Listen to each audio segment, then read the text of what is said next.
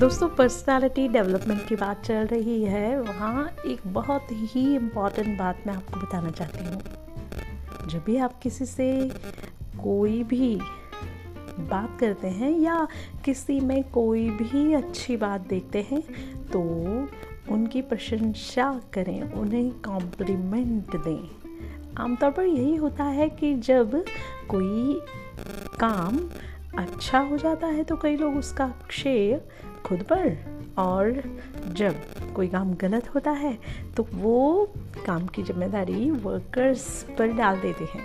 साथ ही कॉम्प्लीमेंट का मतलब ये भी होता है दोस्तों कि आप आने वाले कार्यों को जब करते हैं या आने वाले कार्य करने वालों के साथ रहते हैं तो आप एक दूसरे की अच्छी बातों की तारीफ़ करना कभी ना भूलें।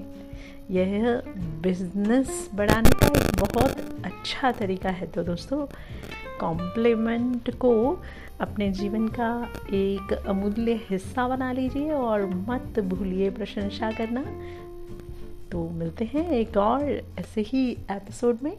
Tata bye take care see you